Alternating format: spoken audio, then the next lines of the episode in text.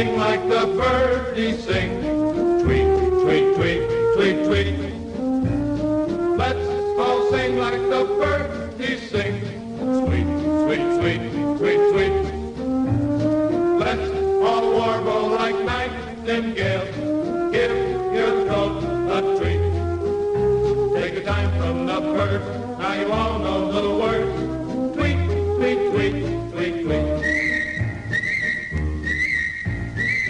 You're looking out there in uh, Birdland. It's Anson Tebbetts along with uh, Chip Darmstadt. your weekend edition of uh, For the Birds. Uh, well into uh, well into September, the end of September, and uh, seeing a bit of uh, bit of color out there. Uh, got some rain earlier in the week, and it looks like uh, things are on schedule.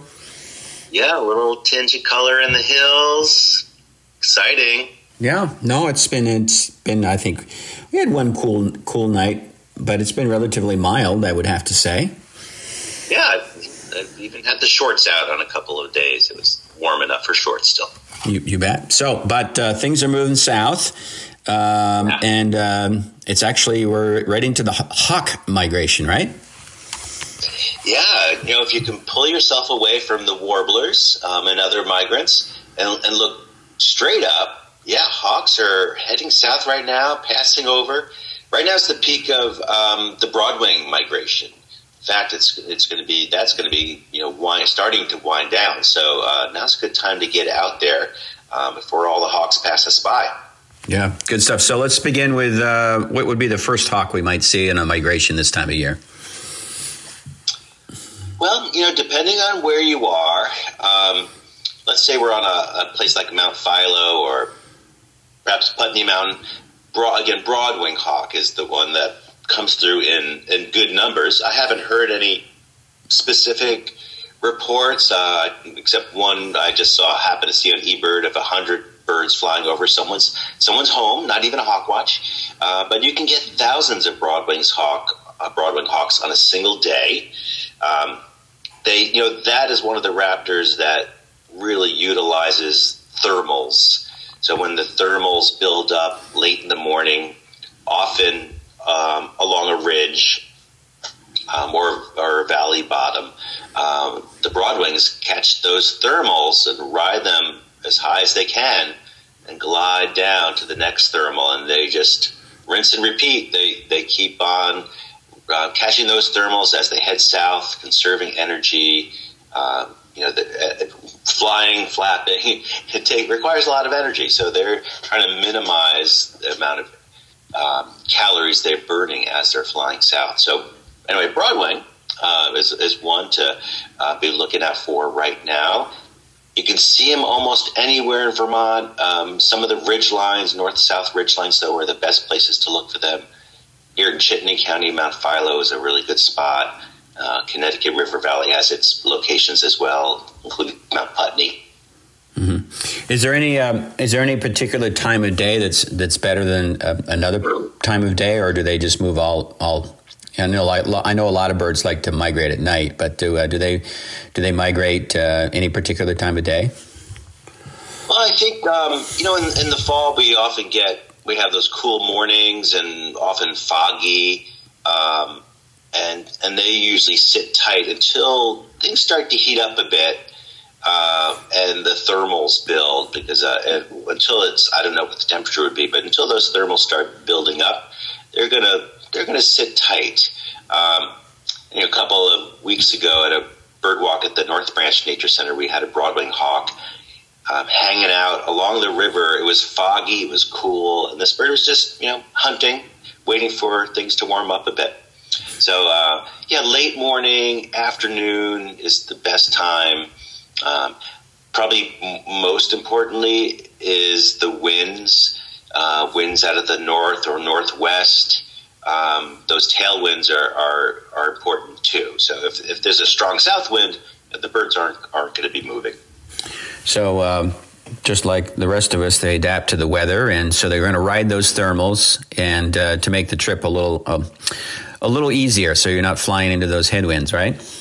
Exactly. Yeah. Exactly. You got it. Same and same for songbirds too. You know, at at night, the ones that are migrating at night or the other diurnal migrants like blackbirds. They they really take advantage of those uh, northwest winds, north winds. Hmm. We're talking about the uh, fall migration, talking about hawks uh, headed south. Uh, Chip and Anson, your weekend edition of For the Birds. Uh, what other what other hawks might we see, Chip, as we as we head into October? Oh, any any of the accipiters, so that's sharp-shinned hawk, Cooper's hawk, and goshawk. Um, you know, Cooper's hawk has become, you know, the, the most common accipiter in Vermont, and you can see them any time of year. But they're heading south right now, and in October. Um, sharp-shinned hawks, I think they peak in September as well, as do goshawks. Uh, you know, these are all woodland nesting species, but when they're migrating, um, you know, you can see them out in the open. Uh, you know, and again, almost anywhere in Vermont you could catch some of the migration, but a ridgeline is the best place to be. Mm-hmm. Good stuff. And, and, one of the places you mentioned was in Charlotte and Mount, Philo, and that's not a hard mountain to uh, to get to. You can drive up most of it, right? No, I haven't been there in quite a while, but yeah, I think you can drive up most of the way. Um, there's often other hawk watchers up there. I know a couple of folks who are, are regulars up there.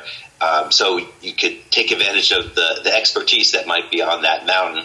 Um, you know, birders in general just love to share what they're seeing and, and help mentor others. So if you've never done any hawk watching, go to a place where there's other hawk watchers like uh, Mount Putney or, or Mount Philo and, and hang out with folks who've done this a lot. Uh, a lot of times when the hawks are migrating, they you know, sometimes they're down really low and they zip right over your head.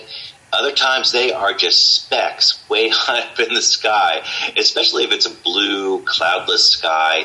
They're so high, you know, you barely, you wouldn't, if you, unless you were really looking, you might not even notice them. Hmm. So uh, it, it's, uh, it's a, um, you know, it's a sub hobby of birding, I'd say. Uh, some folks are really dedicated to hawk watching. Uh, they really know their stuff, uh, and they can identify those little tiny specks flying way high up. Mm. So you got to watch, uh, you know, the wing flight, right? So in the size, the wings, uh, that's a good way to, to judge, right?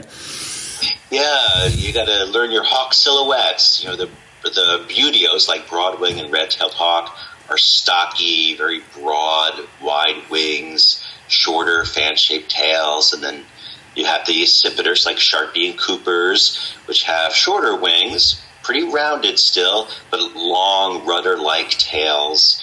Um, you know, the, the, osprey is has a unique silhouette. It has a crooked wing look to it. Then, of course, you have your big, massive eagles like bald eagle and golden eagle.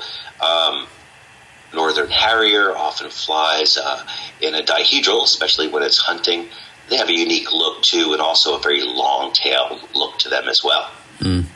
And where are they all headed? Uh, you know, some of them do stick around. I know that some red tails may stick around for the winter, but they, they're they're really heading south, right? Yeah, you know, some don't go terribly far. You know, Merlins might just go to the southern U.S. Um, as maybe kestrels too, into Mexico perhaps. Broadwing hawks go really far. They're going into Central and South America. I think they're the, the longest distant migrant of the eastern hawks. Out west, you have the Swainson's hawk, which also goes to South America. Um, golden eagles, where do they go? Southern Appalachians. Uh, I'm not sure if they if they go south into Mexico or not. So there, you know, a lot of the hawks are not really long distance migrants. Something like an osprey might go all the way to South America. Uh, so some go to warmer climes, but not necessarily out of the U.S. Hmm. Still a uh, a good travel. I mean, that's even if it's you're staying in the United States, it's just amazing how far birds will travel. Yeah, gotta find food. That's that the thing. That's the thing that drives all the migration. Um, not so much the cold weather is being able to find the, the food you need to eat. Yeah, they'd stick around here all, all, all winter if it was good supply of food, right? A lot of birds would do that. Yeah, exactly. Why leave Vermont? You don't have to. exactly. Well, we do have to leave for uh, this weekend. We have got uh, more bird chatter next weekend. Enjoy the migration. Enjoy the uh, apples, the apple cider, the apple donuts, uh, and the views, of course, this time of year. Uh, get out and enjoy Vermont before you know that uh, stick season arrives in a few weeks. Until next time, I'm Vincent Tebbetts. I'm Chip Darmstadt. For the birds. Let's all sing like the birdies sing tweet, tweet, tweet, tweet, tweet. The bird he sings. Sweet, sweet, sweet, sweet, sweet.